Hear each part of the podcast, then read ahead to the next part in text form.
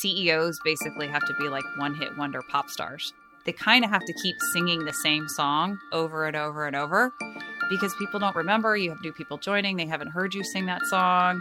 Companies are just, and founders in particular, can be very much like moving on to the next thing. I'm moving on to the next thing. And small company or big company, people don't come along the journey that quickly. So you have to slow down, to be consistent, you have to stay on message. Welcome to In Depth, a new show that surfaces tactical advice founders and startup leaders need to grow their teams, their companies, and themselves. I'm Brett Berson, a partner at First Round, and we're a venture capital firm that helps startups like Notion, Roblox, Uber, and Square tackle company building firsts.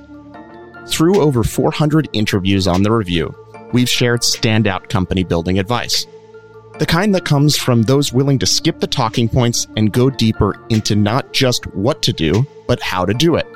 With our new podcast, In Depth, you can listen in to these deeper conversations every single week. Learn more and subscribe today at firstround.com. For today's episode of In Depth, I'm really excited to be joined by Colleen McCreary. As a repeat chief people officer Colleen has more than 20 years of experience in HR, operations, recruiting, and M&A, working at a really interesting set of companies through multiple IPOs and acquisitions. Colleen started her career in university recruiting, first at Microsoft and then at Electronic Arts.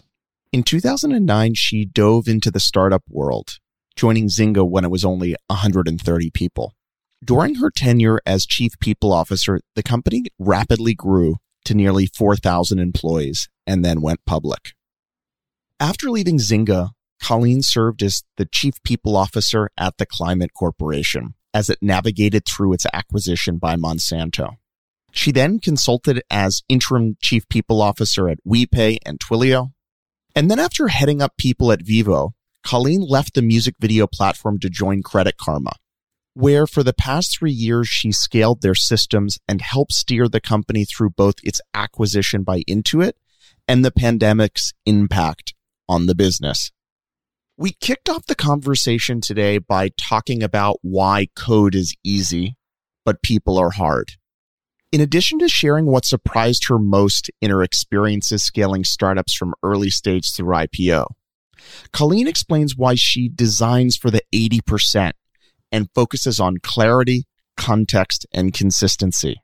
She walks us through some really tactical examples of that work, including how her team approaches compensation at Credit Karma and why they do promotions quarterly.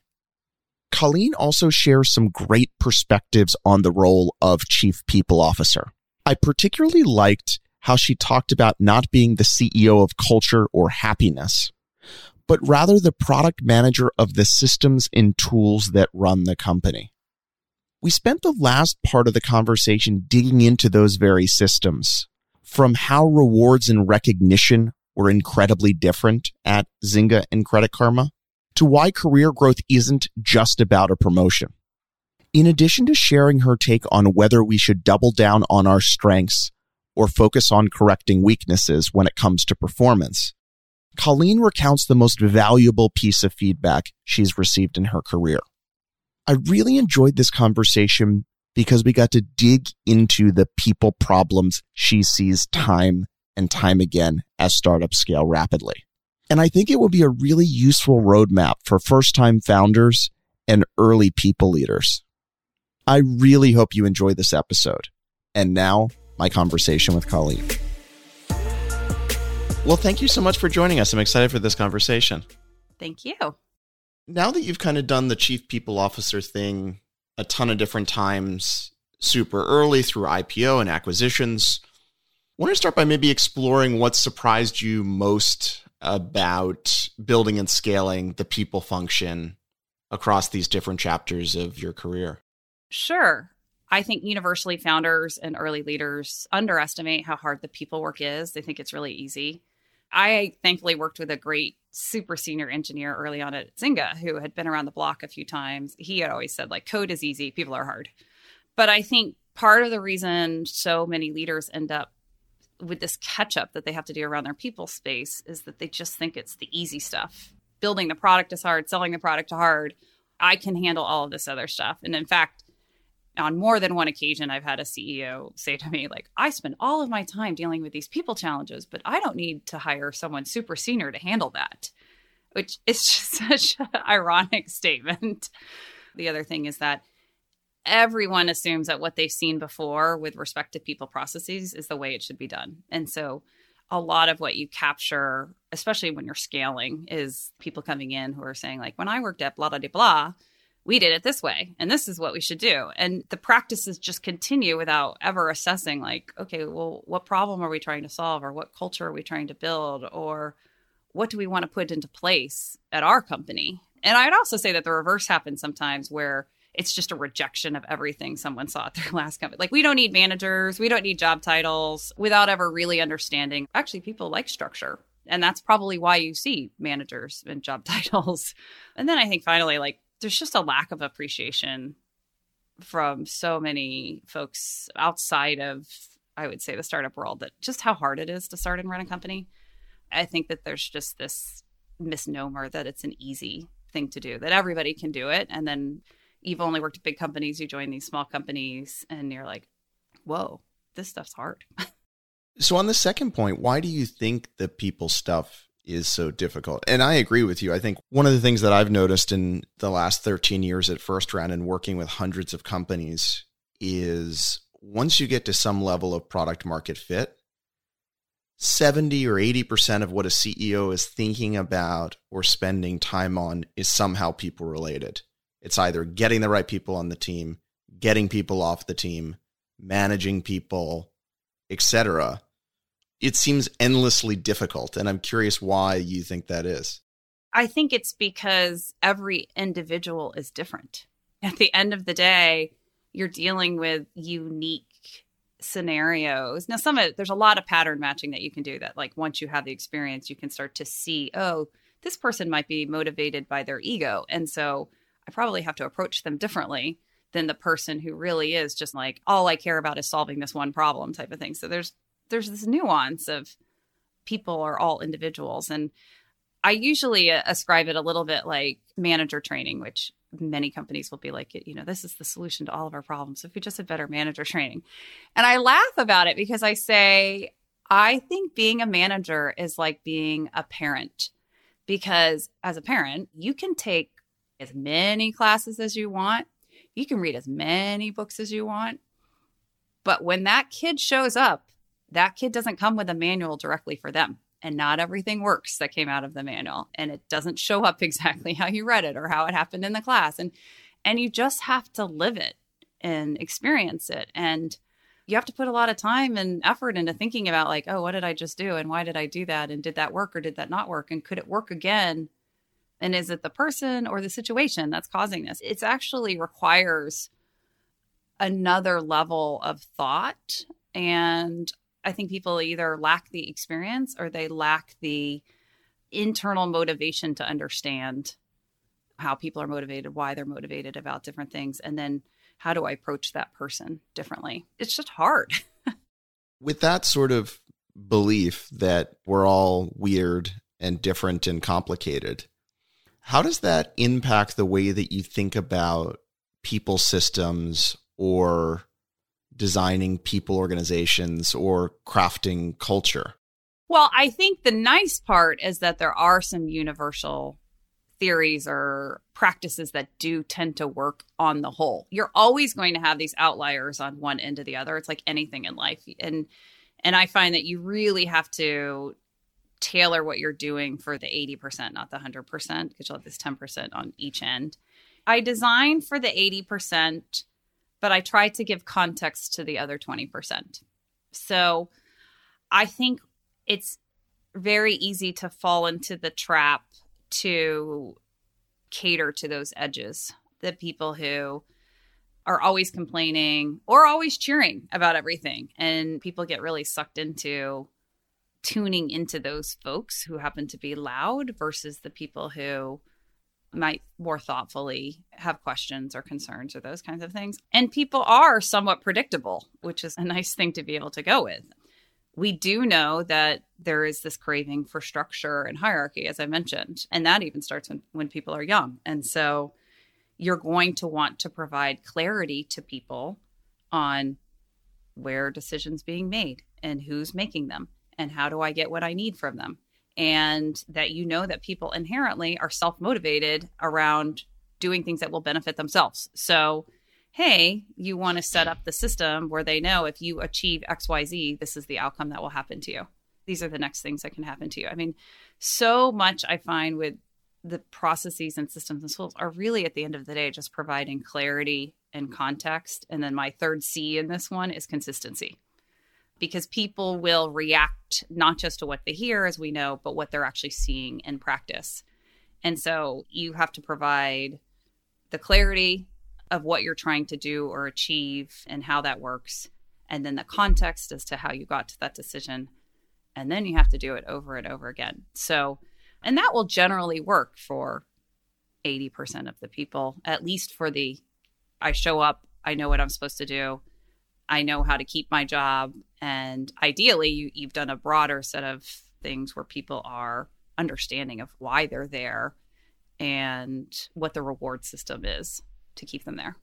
So, on the idea of clarity, context, and consistency, can you talk in your current role, like what the systems or things that you actually do as an organization, how they map to sort of each one of those? Sure. So, I'll talk about everybody's favorite topic compensation. And when I joined Credit Karma, when I first got there, they had Culture Amp for their employee engagement survey, which we still use and I think is a great tool. And only 40 something percent of the employees had said that they felt like their total compensation was fair. And when I first join a company, one of the very first things I do is I go in and I do a very deep set of one on one. So I spoke to 100 people in my first 30 days, one on one, when I got there. And the size and number of people changes obviously based on the size of the company. And I have a little formula not a big secret. I want to talk to obviously the everybody in the management team. And then I always want to talk to the people who are considered stars by the leaders because it's kind of interesting to see who those people are. And then I want to talk to the people who've been there the longest, which are not always the same people. Sometimes they are. And through all those conversations, I found out that no one understood how they were paid. No one understood how additional equity grants were made or what the systems and tools were. People didn't understand how they were going to get promoted. And it traditionally at a lot of companies it is. It's just this like black box of like, well, somebody makes a decision and then this money shows up and I'm supposed to decide whether or not I keep it. I want to stay here and, and this is I keep the money or I don't. And so we spend a lot of time on this is how you're paid and explaining all of the pieces. I literally, when we redid all of our compensations, I got up on stage and I at all hands and I walked through this is how you're paid. This is what Radford is, which is this database of all of the companies who submit their compensation information, just like us. And then we get to get it coming back. We pay at this percentile, and this is why we do this. And here are the companies who are in this. I mean, I I spent a lot of time just trying to understand like how compensation works and the context as to how we got to how we were going to pay people. And then we said, this is when we look at your, you know, we do a market review twice a year. These are the dates. This is when you can expect to understand that or hear that. We continue to reiterate that in continual meetings. We talk about it at new hire orientation. We have a whole Slack channel that's just about compensation questions, equity questions, those kinds of things that people can continue to ask. We have go pages set up so people can understand it because it's like a fundamental piece of the value proposition of why somebody is at a company.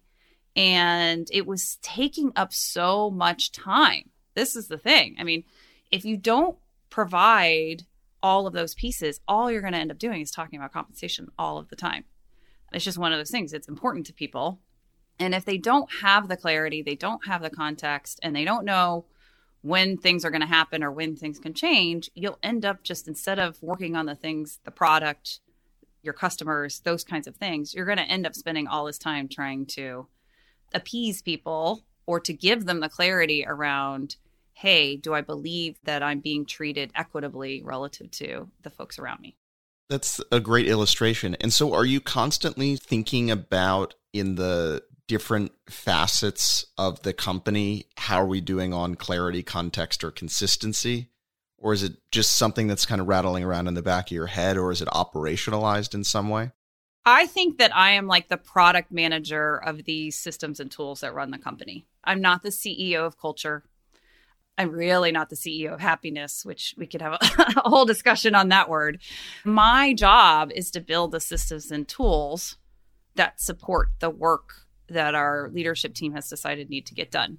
And so, like any great product manager, I do think it is my job to consistently be looking at all of these. Are these tools working? And I wouldn't say that I do it it's not routine necessarily that I go through, oh, are we doing this correctly? Are we doing that correctly? Are we doing this? But I do think whenever we go through one of these cycles, for example, we always do a retrospective of like, we just went through this market review in February. What could we have done better? Are there better tools that we could have done it? What are the questions that came up? Can we answer those questions? Can we get ahead of this? I think we've iterated on our promotion. We do promotions quarterly. It keeps us ahead of market. People don't have to wait so long to feel like they've proven things out. It's a lot of work, though, to facilitate a promotion cycle with calibrations and trying to do it equitably four times a year. But we think it's the right thing for our business and for our employees. But four times a year means you're going through the cycle over and over. And so we're continually going back every time we do a cycle of like, how can we do it better? How can we do it faster? How could we provide more clarity? And we've been running like this for at least the promos piece two plus years now. We just did a whole new manager training for all of our engineering leaders on hey, we've streamlined the process. This is the new process. Here's the information session. Here's our Slack channel. We're going to post this training up on a deck because we're realizing that every, you know, one of the things coming out of COVID is that not everybody can be there always at a appointed time. So it's better when you can record things. So I don't want to say that I'm officially like, oh, every three months I look at these processes, but every time I go through a cycle or we're using a tool, my team knows it's just now habit that we go back and say, like, okay, we just finished this. How do we make it better? How can we improve it? What did we miss? And the same thing on the leadership team. My job is to make sure that all of them, before I roll anything out, fully understand and can speak to it because I can't be the only one who's out there or even just an HR person talking about things. Another thing that you mentioned a few minutes ago that I just wanted to follow up on is when you came into Credit Karma, you did this listening tour. You talked to 100 people and kind of different personas. When you sat down with someone, what did you ask them in those meetings? I have a little bit of a script to some. I mean, some of it just sort of sees where it goes or takes off. I always ask them how they ended up at Credit Karma or at the company that I'm talking about because I think you find out a lot about motivation and what they were looking for and to some extent what they were sold or what the vision. And then i ask why did they stay? Because then you can see if there's a, a mismatch between those two things or if they're harboring any anything around that. People are usually really excited to tell their story so it's a bonus in that respect. And then I sometimes will ask where they worked before just to give it a sense of kind of where their point of view might have been developed. And then I ask, what are the things that they think are working really well at the company, which in the tech industry is generally harder for people than to point out what's not working well, which is the next question. Generally, people are really excited to tell you all of those kinds of things. And then I ask them, what am I not seeing or hearing that they think I should be listening for? And then I ask who else they think I should talk to. And then usually it takes like 30 minutes and I get a lot of information. At the end of all of that, I actually wrote up sort of like an Amazon style six pager of here are the big themes that I heard. I sort of collate all the information. And then here are the things I thought the management team could go after. And then for myself, here are the three priorities I think I'm going to go after. And here's the time frame I think I can accomplish them. Sometimes it's normalizing what's going on in the company. It's like the number one thing I find with especially startups and smaller companies is you just have to normalize the experience for folks because if they've never been through it before, they've never seen rapid growth. I make this comment all the time that like the pain that you have of adding chairs to the deck is way better than the pain that you have of taking the chairs off the deck. Like the idea of growth, all of the problems of growth are good. I mean, those are the problems you want to be having because when you are not in growth, those are so so much worse and so so much more painful. But no one knows. They only can go with what the experience that they've had or maybe that their friends have had. And so if all of a sudden a bunch of people are quitting and no one's talking about it, they don't necessarily know what's going on or why that's happening. So one of the things that this makes me think of is you sort of come in and you do this diagnostic to try to figure out what's going well and what's not, what we should fix, what we should leave alone. And given you've experienced this at so many different rapidly growing companies, I'd be interested to know what have you found that might seem bad, but actually really doesn't matter? And are there any things that you picked up that might seem innocuous, but is actually really bad and does need to be fixed? Well, I'll answer the second one first. I think that one's easier. I think the not talking about the problems that are going on in the company and just letting things fester. The attrition one comes to mind because it feels like it's so common that it's normal when companies are scaling to potentially go through these valleys and mountains of attrition. And that's just because the company is changing so much. What people signed up to do in the early days is not what they're going to be doing as the company grows and changes. You know, they get to own everything, they get to own every decision, they get to be involved in every decision. Then all of a sudden they don't. And then it's all about being specialists and being really good and, and very deep on, on certain things. And maybe that's not what people signed up for. Or someone had great experiences and, and, could lead a team that was 10 20 people but managing managers is a whole new level of complexity and they're not ready to do that. And sometimes you have to bring somebody from the outside. And what companies do is they they just ignore it. They think that like everybody sort of knows why people are leaving or it's not that big of a deal. And and attrition isn't necessarily bad. It's not. I think it's very healthy. But if you're not talking about it people assume the worst.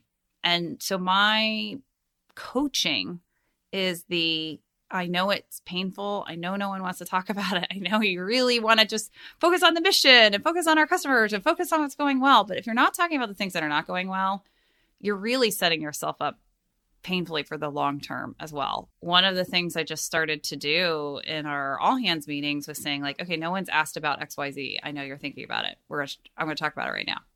We're going to talk about that. Like you can't just pretend that you have your head in the sand. Is you just won't have any trust. So that one is a, I think on that. And then the other question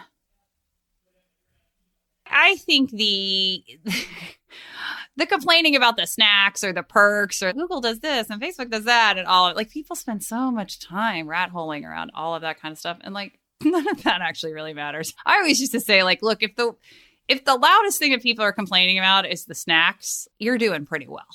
At the end of the day, if the things that people are complaining about are these very peripheral the tools don't work that well or the snacks are not that good or like, you're not paying for the kickball team this year. I was like, you're doing pretty well.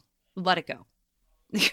you and I both know that that's a big deal. That chatter, I mean, people get all sort of wound up about that. And then these, it's so funny to listen to these management teams. They're like, but they just keep complaining and we can't afford to buy those drinks. I'm like, oh my God, really? You're going to be fine. It's all going to be fine. Don't worry about it. You mentioned this a little bit about attrition, but the other sort of adjacent topic I was interested in is is as if you've seen so many companies go from small to big and have scaled rapidly. What are the themes that you just see over and over again? How would you group the types of things that you see time and time again? One of the other big things that always tends to happen is I think there's just a general lack of leadership. It's at every company. When people say like hey what's the biggest problem i'm trying to solve? I'm trying to solve for a gap in leadership. And when i'm talking about leadership it's not about a manager managing someone. It's people being comfortable voicing different opinions, pushing back, carrying the water on messages that no one wants to hear, finding people with that sort of courage to do that and bring people along on the journey with it. It just is incredibly hard. Finding people who can do that at all levels. It continues to boggle my mind how challenging that really is. I think there's another note on the whole 5xer engineer. There's this whole belief system that's somehow wrapped up in Silicon Valley. If I just find this one person, they will magically save me. They'll save the whole company. If I if I just had 10 of those engineers, everything will be so different. Or if I had 10 of these people, and it's never that. At the end of the day, yeah, people are critical. They are the lifeblood of the company. It is the most important thing. It's usually your biggest cost. It's whether or not you're going to succeed or fail, is whether or not your talent can create the products or the experiences that your customers or members want. But if you are solely wrapped up in like these 10 people or this handful of saviors, you're never going to make it. You just won't scale. It's just not true. It doesn't exist. It's fake. it's not going to be that different. And then I think the other piece is the oh, if we have this big IPO, everybody will want to work for us and everybody will want to be here. And it's all about this big, huge financial outcome or perceived outcome or those kinds of things, which I also think are like, you can't hang your hat on that. But it is a small company, big company thing because when you become a public company, if you don't really focus on what matters, people will hang their hat on the stock price as being the determinant of success. And it's just hard to unwind.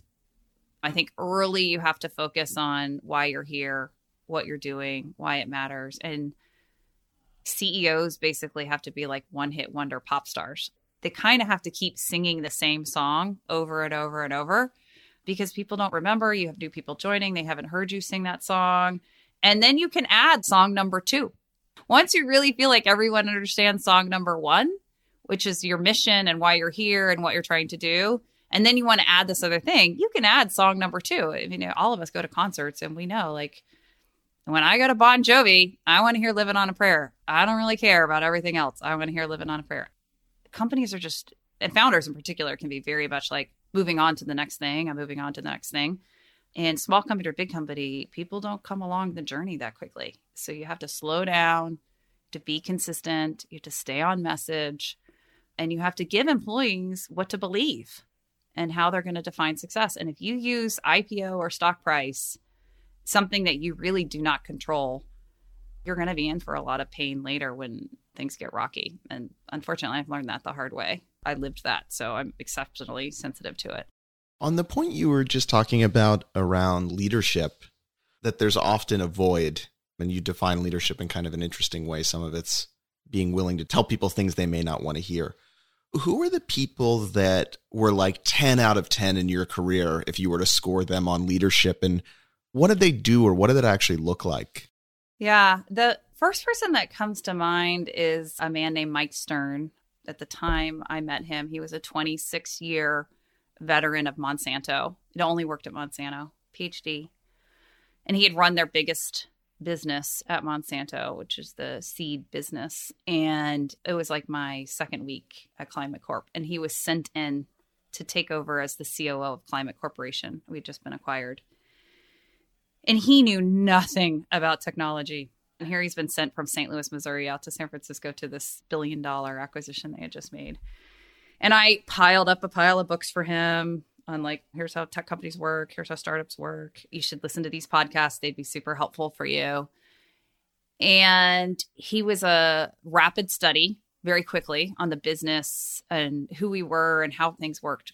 But he was incredibly thoughtful. And he's the person I learned the most about the context setting. Like, if you just slow down and give the context and let people follow you on the journey. And he was willing to make hard decisions, but he very much lived up to the don't give people more than they can handle in one setting type of thing.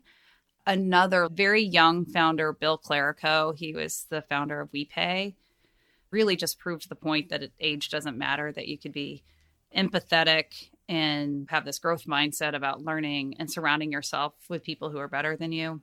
And one of the hardest things as a CEO is having to get rid of somebody or having to cut a line of business or telling people things aren't going well. And how you do that and how you build trust and how you bring people along in the journey, there's just a lot of people who are not very delicate about that. And then my current CEO, Ken Lin, is actually pretty great.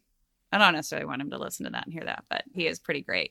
and it's why I stay at companies. He sucked me into Credit Karma, both with the mission of the company, but also he is somewhat introverted and very collaborative and very thoughtful, a little slower to make decisions because he wants to hear every point of view. And he was not like any of the founders I had ever worked with before. And that was basically the sell to convince me to join was like, come work with me. You've never worked with anybody like me before. And I really hadn't. He's committed, and you can see in the history of the company that that thoughtfulness really resonated in terms of how we work with employees, how we work with partners, and certainly the business that we're in. So I think those three, I've learned a lot from them. They never shied from the hard stuff, which I find so many people run from it. Can you share a story to kind of bring that to life for any of them when you were sort of most impressed with them exemplifying the way that you define leadership, what that actually looked like? Yeah, I think it's easier to pick the current stuff, right? I mean, the things that you've been living through. So I'll give some context just out of the crazy year that we just went through at Credit Karma.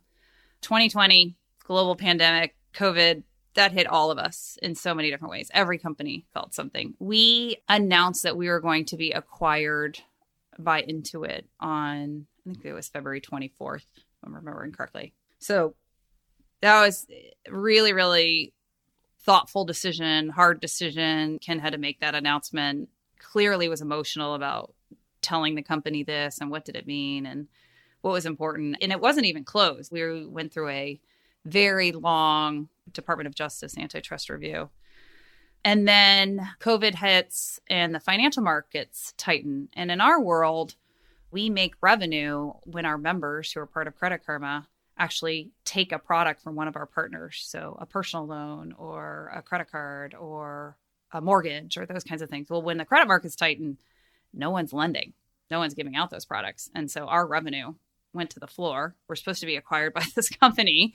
Our board is very focused on making sure all these things happen. Thankfully, we were profitable. We had this money in the bank and we had to go through a process of like, how do we financially survive this? And there were a number of voices in the room around all of this who are like, layoffs, layoffs, this like huge noise.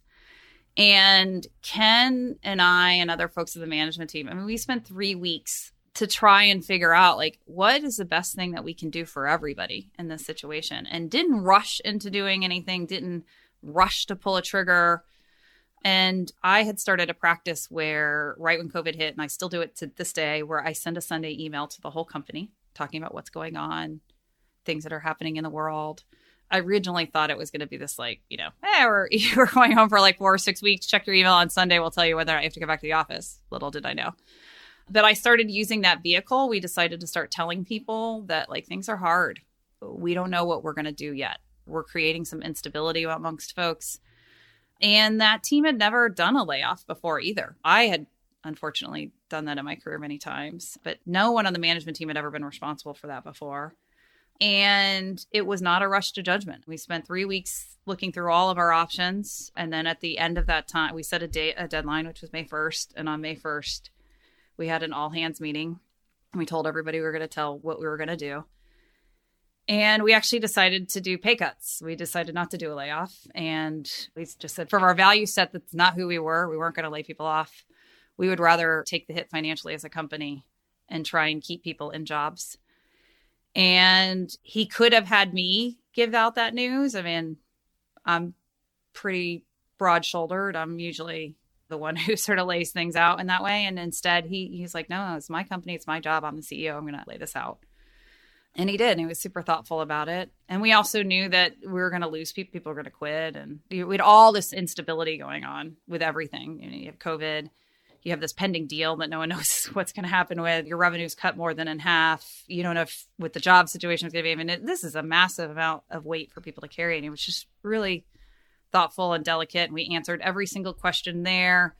I'd come up with this idea that we could take all of our recruiters and move them around the company, which is what we did. So we put people, we took recruiters, they became product managers and BD people and legal people. And it was just a leap of faith in the team and our different ideas and that we could make it, but then also owning the message and owning the follow up the message. And it was also good learning for him too, because he came out and walked everybody through it. I walked people through the actual details of how we were going to move people around and when the pay cut would start and what did it mean and all these kinds of things. And the backlash, so to speak, from employees on Blind, which I personally don't log into, but and it's used and people do share. I have like little people who share stuff with me, so I kind of know what's going on. But was that Ken was the savior and Colleen was the mean, the mean person. And Ken really took from that, like, God, we just have this bias issue of like, you and I said the exact same thing and, and how did it happen? And I love that he also felt like he learned from that. And now he will refer to that like, hey, Colleen and I are completely aligned here. This is our decision that we're all making. But it was incredibly powerful at the time. And I think it spoke a lot to who we were as a company. But the thoughtfulness of the entire process was really valuable. Thanks for sharing that. I wanted to switch gears and go back to something we were talking about a little bit ago. Going back to kind of the mental model that your job is the product manager of the systems and tools of the company. How would you describe like the different products then or systems that you think about and own, right? If you lead product at a SaaS company, part of the product might be new user onboarding or something that happens in the home screen or some there's a product manager that focuses on email and the email part of the product. And so how would you describe like the different parts of the product that you own and think about and want to improve?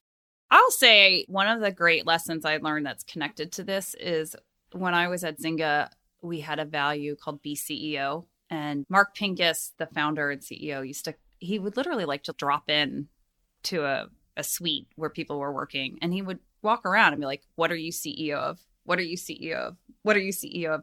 So you got really good at training your employees very quickly on like you are the CEO of hire to start, for example, in my group. That used to be there was somebody who that was their whole job. They are CEO of hire to start. And so in my case, I'm sort of the CEO of the attraction process. So, how do we talk about talent brand? How do we bring people in? What are the processes and lifestyle? I mean, the, the traditional talent acquisition, recruiting pieces. And then there's onboarding, and that also is in my world. And I don't own all of the pieces, right? In every situation, there's somebody else who truly owns those kinds of things. But from a systems and tools perspective, that falls into my bucket. And then how people are rewarded how they're recognized, and certainly any form of their career progression or the career journey or growth, as we call it. I'm responsible for providing the systems and tools for those pieces. I also think I'm responsible for the systems and tools around what we refer to traditionally as a graceful goodbye at Credit Karma, which is the idea that it doesn't matter why somebody is leaving, but we want to make sure that it's a positive experience. And in my case, at Credit Karma, I also own all of communications. So PR internally and externally, which means that I think a lot about how are we telling our story and our narrative inside of the company, but also equally important, how are we telling that narrative outside of the company? And I think it's incredibly important that those two things match because if they don't, you're going to run into issues on either side. You're going to run into issues internally where people are getting their information or defining their experience based on what the outside world is telling them, which is not healthy even if they're telling them they're amazing and awesome and you're worth so much money and all those kinds of things, it's not a healthy mindset, in my opinion. I think you want people who are building the narrative based on their experiences inside the company and how you operate and the decisions you make. And then I think the external world is important as well. It's obviously for our members and our brand and our partners. So there's a lot of pieces to that. There's a lot of there's a lot of systems and tools running around at the same time. So let's talk about some of them maybe in a little bit more detail. And I thought maybe we could take a few of those and and have you teach and talk about what you've designed and probably most importantly why you've designed it. One of the really valuable ideas you you shared a bit ago was that this isn't all one for one translatable, right? It's not like I did this at this company, this is how we're doing it here, stamp it out and move on. That it's all culture and context and company dependent. And so maybe we could take something like the reward and recognition bucket and you could kind of teach a little bit about what are the pieces of that? What do you do? And maybe why do you do it? Oh, well, that one's a really interesting one because it's a journey for me personally. One of the things I was thinking about in the upcoming of having this conversation was like, hey, what are the things that I've really turned on over time? What has my mind changed on? And I grew up in these big companies that were quote unquote pay for performance, meritocracy. And I really don't believe in a lot of that anymore. I just think it's so incredibly hard to really do that for most employees well. I think you can build out a career architecture for people and you can set up competencies and achievements that they need to make in order to get to the next job. But I, I really think the sort of every six months this person's phenomenal or this person's not phenomenal or how much more phenomenal and do I give them $2,000 more, those kinds of things. Like I've just unwound that. And right now I'm working at a company that is very much a all for one sort of one for all type of company. And when I got there, it was very traditional compensation. Like, oh, you're at this job. Here's the ranges, pay ranges, blah, blah, blah. And once a year, you could get a bonus or I think it was like zero to 15%. Your manager would determine it, these kinds of things. And and one of the things that I realized was, and this is not just a Credit Karma where I'm but at lots of companies, is like managers are really not that great at setting the right expectations and then also being able to evaluate what percent should I give this person. And so re- compensation should really be all tied up in that.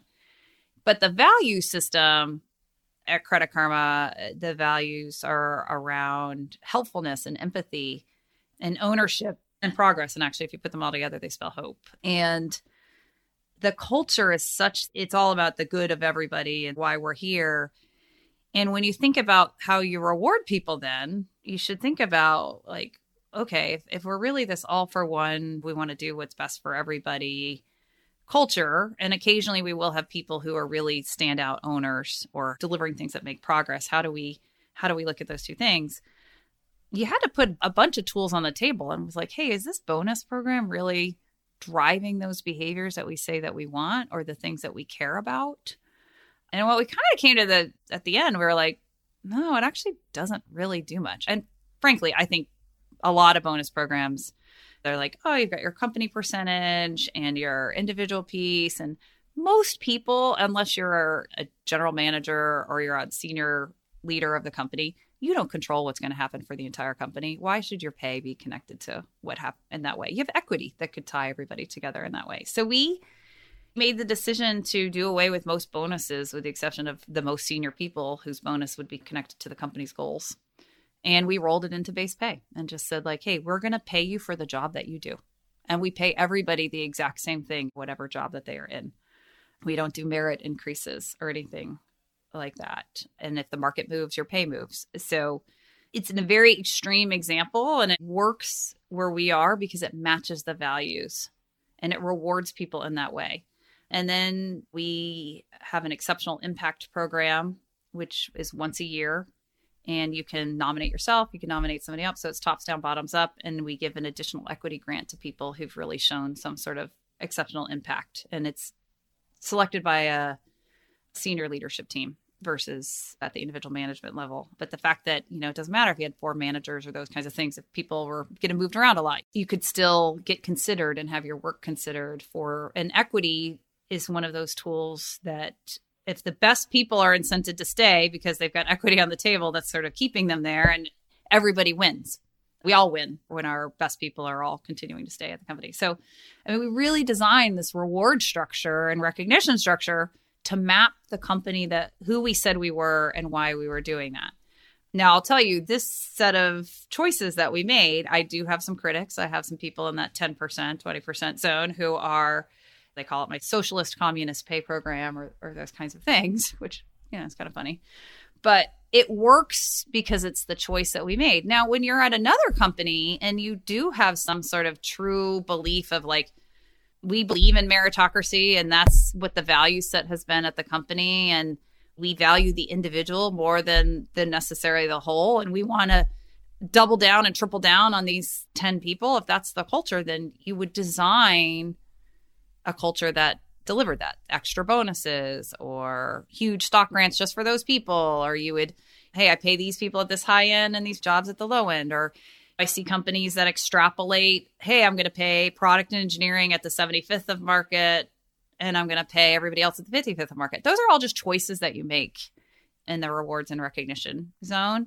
And then I think you have to think about the other pieces like, are there ways that you can do peer recognition? How do people want to be recognized? And is that like coffee with the CEO? Is that a party? You just have to kind of figure out what are those different pieces when they come together that people understand like again it goes back to why did we do this what are the choices we made and can you explain it which I think is usually the biggest challenge for folks is like, can you explain why you do what you do?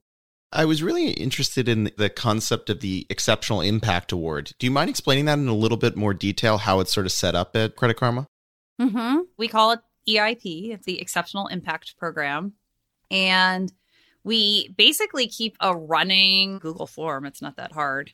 So people can nominate themselves or their peers. And it's open all year, although we traditionally award it in December. So in October, we do a whole hey, EIP season is here, it's open. If you want to nominate someone, nominate yourself, nominate your peers. We intentionally designed it to be around impact and not just performance because I think there's a difference there between what is the work that you did that really has changed some sort of direction in the company or for our members or for our partners. We wanted to be much more about this idea that you did something that was going to potentially have this sort of lasting experience for who's involved. And we give examples. we have a whole Go page where we give examples of somebody in growth marketing came up with this idea and then they ran a test and you know it generated X many more clicks and those kinds of things. So those are super tangible one time we had somebody who won who in my team completely redid all of the employee resource groups and how they engage and their experience and activities. And then we have a, a, group of senior leaders from each business unit that are allocated a stock pool that they can give to those employees. It's not a public recognition so we don't tell everybody about it. It goes to about 10% of the employees will receive it and it's not a given. It just depends on who's nominated every year. I think it's worked really well for us. We've only done it for two years now, so it's still relatively new. Are there other mechanisms like this or programs that you've built in this bucket that we're talking about in reward and recognition that might be a bit different or interesting that you could share? Certainly. I think Zynga was much more extreme. I don't know what they do now, but back when we were there, and this was during the startup times, we created this massive awards program there. It's funny, our, our former CFO there, he's the CFO at Facebook now, and he's always said like that awards culture was just something really special. He's like, I've just never seen it anywhere else. But and we did these quarterly awards and we intentionally designed them to drive after the values that we had there was like a a founder CEO award where the CEO Mark gave his Tesla for a quarter to people at the time. the Tesla was brand new and was kind of an interesting thing. We had this Atlas Award, which was all about the people who are like holding up the company. And that was, and I tried not to use money for those awards. We used like trips and experiences. So you got like $5,000 to go travel somewhere. So you had the time off and take you or your family or whatever to go travel somewhere. We had a Green Beret Award, so the people who saved the day. That one I didn't really like so much because you're kind of sending the culture of like, oh, these people who come in at the last minute, swoop in and save you are maybe more valuable than people who wrote the software correctly the first time, type of thing. But it was culturally something that we had. We had these MVPs. They won like a smaller award. And then we had the Zynga Spirit Award, and that was a $100,000 invested stock. And we gave that out yeah, usually like once a quarter someone got that. And it was generally somebody who had a long history and some sort of big win. And it went to junior folks and very senior folks who would win it. But that awards culture, the idea of recognizing people a lot, I think it's great. It doesn't really work with where I'm at now. And it also depends on like where you're at in your company cycle, what can you afford, or those kinds of things. But just that idea of your name on a plaque and you get these experiences. People loved that. Uh, it was a very beloved type of thing. It's cool to hear you talk about that because it's a great compare and contrast from a culture perspective. And my understanding is the Credit Karma culture is quite different than the Zynga culture. And so it shows how these tools and mechanisms and systems really have to be in service of that and you have to be very aware. And if you were to take that exact Zynga thing and apply it to your current culture, it would never work. It's also interesting to think about Zynga as a gaming company and there's a gaming mechanism that goes along with these rewards and so you can start to see how some of those things fit together. A hundred percent. Correct. Exactly. And but that's the job right? I mean so when you talk about being the ceo of rewards and recognition it's the what are we trying to accomplish? What are our values? How do we live these? And then building, and that's why just taking whatever you did at your last company doesn't work. so, next, I wanted to talk about some of your ideas around career growth and maybe some of the mechanisms or systems you've implemented or at least you think about in each company that you've worked at. Sure. I think career growth is one of those terms that people throw around, and there's not really a definition. And part of what you have to do for your employees at all levels is give them a framework for what does career growth mean. And currently at Credit Karma, we do this subsidy for professional development for every single employee. We've built out the job architectures, which we call a job framework because we don't want it to be a ladder where people feel like they have to go directly up. And instead, you want people to feel like they can maybe take a path somewhere else or do something else. And that would be career growth. And then we also built all of our real time feedback tools. So, you know, in the absence of a performance review per se, which we don't do, or in the absence of the sort of 360 feedback, which people get attached to, or those kinds of things. We had to put other tools in place for folks and then teach the employees along the way, which we do via questions in Slack and answering those things head on, which we do via trainings for managers and employees on how to manage your career and what does growth and development look like. And I mean, you really feel like you end up having to, to spell something out because everybody's got this misconception or, or a conception in their head of, well, career growth is a promotion, which I generally think is the the assumption. Three times a year at Credit Karma, we go through this process where we do peer perspectives. Not feedback. We call it perspectives. Feedback is such a scary loaded term. We wanted to de terrify it. And there's no really, in my opinion, great tool to do that. We've kind of bastardized Culture Amp to some extent and told people skip all these three steps and then pick the people that you want to receive that from. We don't require it, although we just completed that cycle, the first one for this calendar year at Credit Karma, and we got 85% participation, which is pretty amazing when you think about it. And we tell people to think of this as giving advice or getting a perspective from folks. And we partner that with then setting up this extended period of time with their manager. So instead of a regular one on one, you do this broader hour long session that we call the Karma Convo, and it's supposed to be this combination of foresight and insight into what you want to do, which in combination should be this discussion around what are the things that you want to develop and grow in. That I am very direct and I continue to push this message over and over and over whenever I I see a comment in Slack that says like, well, I didn't get promoted, so I'm clearly not growing anymore. And I just I literally will be like, I actually think you're framing this incorrectly. It's not that cut and paste and that meeting new people, working in a new environment, working with new products. It is growth and it is development, but you have to keep framing that for folks. And I oftentimes, especially for people who've been in the same type of job for long periods of time, I sort of say it's like being a teacher in a lot of ways, where if you're a school teacher, you could potentially do that job for 30, 40 years. And I don't know of any teacher who wouldn't say that they grow every time they have a new class and that they have to learn new skills and they have to do new things, but they still love being a teacher.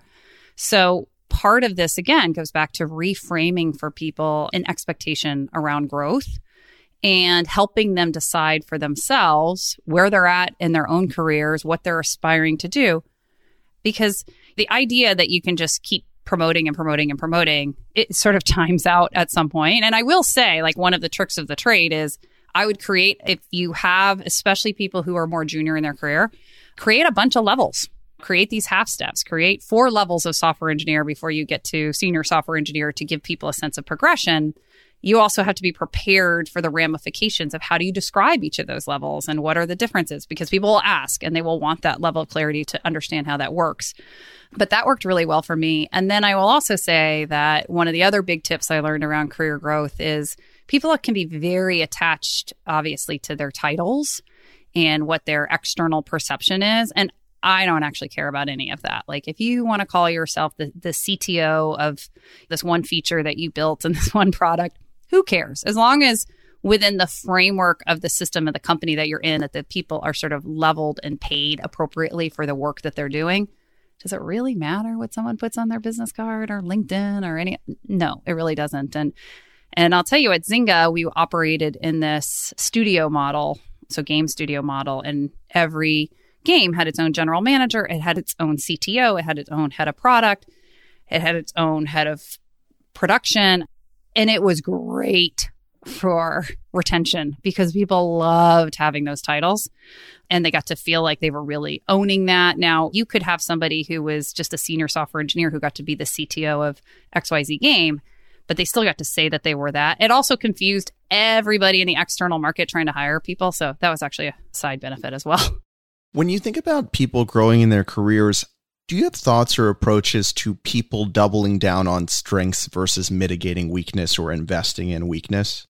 I love this question. I grew up in sort of the culture of give feedback, give corrective feedback, work on the things that you're not good at, work on all of that stuff. And then I read this book, Nine Lies About Work, which I loved. And I was very mad I didn't write myself, but it's great. And they talk a lot about this stop spending so much time on weaknesses and start focusing on strengths. And I actually had to really work at that because I loved the concept of that. Like, why do we spend all this time trying to convince people or mold people into what they're not and then instead encourage people to to strive for being even better at what they're already naturally good at or what they enjoy. Philosophically, I love it. It is a very hard change for a lot of leaders, self included, to move to that direction because my natural tendency is to pick at the things that are not necessarily going as well or if you think they need these other skills. And that's the framing is to say like hey you're amazing at this and maybe these are the opportunities for you because when it comes to recruiting and bringing in talent and selling a vision and selling a message you are phenomenal. But when it comes to your empathy or your ability to play in the sandbox with others or potentially make hard decisions you're not great at those things. And maybe you don't want to spend time going down those paths but it is different than the paradigm that most people who've been in the workforce for 10, 20, 30 years are used to. But I think it's huge. I personally have been trying to do more of that. And then I frame it of the, hey, let me give you some advice on here's this other set of skills that you may need to develop over time, and it's your choice. Are there structural or mechanisms that you can change to encourage this new way of behaving? or it's more narrative and story where you're just constantly explaining and teaching this idea? You want to focus on strengths versus the corrective piece. I think you can switch your tools to focus on those kinds of prompting questions. You know, if you have something like a peer feedback or a upward feedback or those kinds of tools that you're using to switch the questions to all focus on how people show up, what are their strengths. There's a lot of work around this from the University of Michigan where a lot of this positive work came out of in the mid 2000s. And it really didn't pick up Steve for a long time. And I remember I worked with a coach who had me do this reflected best self exercise. It was this idea of going back to your peers and some people that you've worked with and asking them for examples when you've shown up as your best self. And when they think of your best work, what are those competencies and what are those things? And when you see that picture, the feeling that you have as an employee that is so different than when you do a traditional stop, start, continue type of exercise, it really does flip everything. And you will find that employees will react and respond very differently. I do that when I'm mentoring people. I force them to do this exercise because so many people haven't been down this road before. And my other perspective on this is in general, people are inherently defensive. And so the more that you sort of pick, pick, pick, pick, pick, the more defensive they're going to be and, and almost dig in on certain things. I say it's almost like quicksand sometimes that people just end up in this hole where they're just kind of pulled down because of the constant beat on the negativity. And then they can't get themselves out. I wanted to end by talking about, in a little more detail, a few of the tools in this career growth category that you were mentioning. And one was peer perspectives, and the other was the karma convo. And it would be great if you could explain sort of what those actually look like in some detail. Maybe in the case of the karma convo, if I was watching that go on, what are the pieces of that? So the karma convo, it's driven to be, we use 15Five as our regular feedback tool. And what we do is we actually literally flip the questions to make them these more insightful types of things. And and we do that intentionally to be in the sense of like, We want people to reflect. So just to share it out there. So the reflection piece and the question is what was the most meaningful observation that you've reflected on from your peer and or upward perspectives. And then we even give like a this question is prompting you to consider what was the light bulb moment or new information that surfaced and what's the value of having those insights? And we ask some other questions for folks to think through. And we even say this question is intended to facilitate insight and awareness of the potential differences in how you perceive yourself at work and how others experience working with you and then we ask a question about learning. And so when you get these perspectives again in four to six months, which characteristics do you want folks to recognize as improvements or what strengths do you want to continue to leverage? And again, we do the whole like, why are we asking you this? So explore possibilities and opportunities to enhance success and growth in your role or aligning your values.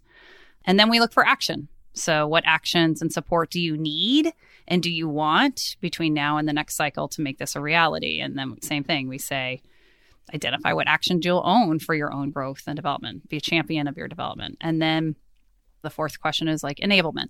As a manager, what can I start, stop, or continue that will help you in your growth journey? That's it.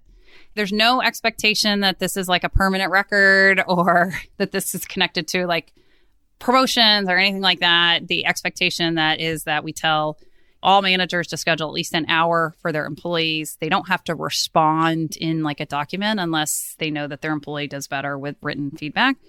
But we do ask the employees to answer those questions so that there's a framework for the discussion. But that's what that karma convo is. I mean, it's all about what are you seeing in yourself and your role? And then in the future, what would you like to see in yourself and your role? And what can we do to help facilitate that? Separating this from leveling and comp, I guess intuitively makes sense as soon as you tie anything with comp and leveling, you end up over rotating on that part of the conversation versus introspection and growth. But I'm curious, are there downsides to that or issues that you've had with separating those type of conversations with actually where somebody is in your career framework that you've developed? Well, this framework works really nicely at the company that I'm at. We don't really have bonuses you can get promoted multiple times a year so it's not like locked into any certain time frame most people have appreciated that these are sort of optional experiences. The Karma convo, we really do. We put a lot of pressure on it. I talk a lot about it. It is something we can track because it's in 15Five, which is a manager employee tool. So we can see if somebody at least attempted to fill it out versus the perspective piece, which is really just sort of peer and upward feedback. And it works nicely because we intentionally design it to not at all. And we, we really push on this, which is we don't want you to be penalized for learning and growing and getting that perspective. And we find people are more honest than they normally would be inherently, unless you have it out for someone. You tend to not give like really corrective, helpful perspectives or advice to people because you don't want to hurt them in their review or their promotion or those kinds of things. And I actually will say, I had an employee, a senior engineer, said, you know, it might be nice if we had a different system where maybe you gave the feedback that the manager can see this perspective or you could still do it anonymously because I'm not really comfortable, but I really want to tell this person some helpful things where the manager isn't seeing it. And he said, I know that this isn't supposed to be involved in your promotion or anything like that. He's like, but I just wonder, I don't know. and I said, yeah, that's a good piece of feedback. We might just try and figure out a way to do that. But what I have found, at least in this system, is that people are much more honest about what the opportunities are because they know there's no sort of downside to someone. Now, if you had a different kind of culture, you might not necessarily see the same results. And the one other piece you mentioned this the peer perspectives are input to the karma convo. What is the content of the peer perspective or what's the prompt?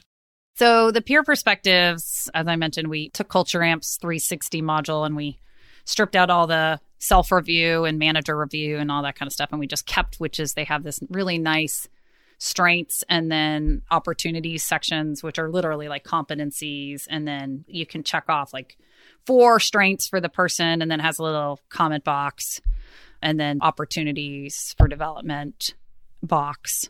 And you can pick which competencies are in there and you can leave a little comment or example and then there's like a comment box at the bottom and you could probably pick and choose some competencies even if you wanted to build that yourself and not use somebody else's product i personally and i literally when i email the company I email the whole company, hey, it's open. This is the time we're going to do this, blah, blah, blah.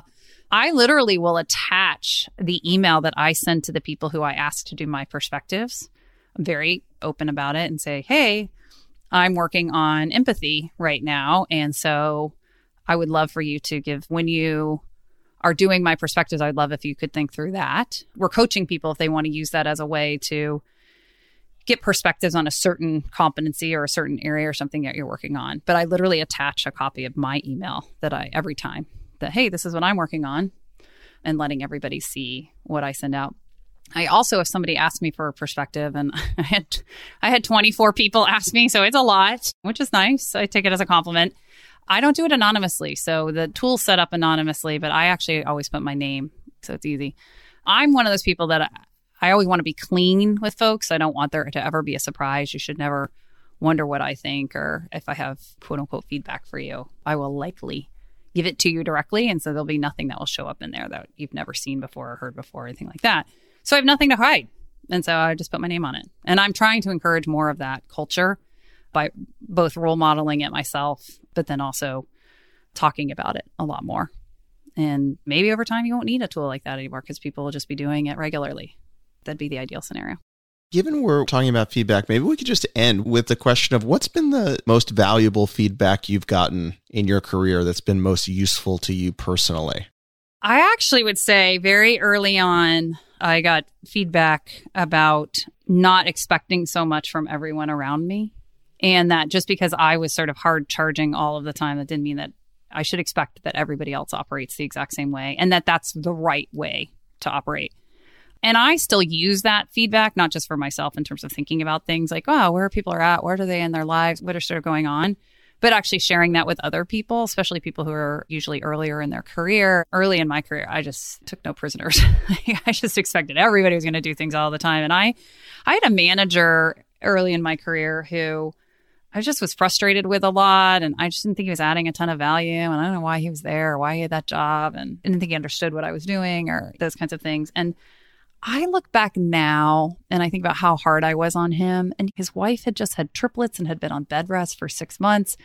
I can only imagine what all was going on in his life at that time that I had zero empathy for at that point. I reflect on that now and just think like, God, what a jerk I was. But that meeting people where they're at and not necessarily assuming that everybody is going to be in the same pace or in the same place as you is so helpful because you just sort of drop all of the assumptions. It's hard, but I think it's really helped me in my own career. And it is speaking to that. People used to always talk about doing like a nine box of performance and potential.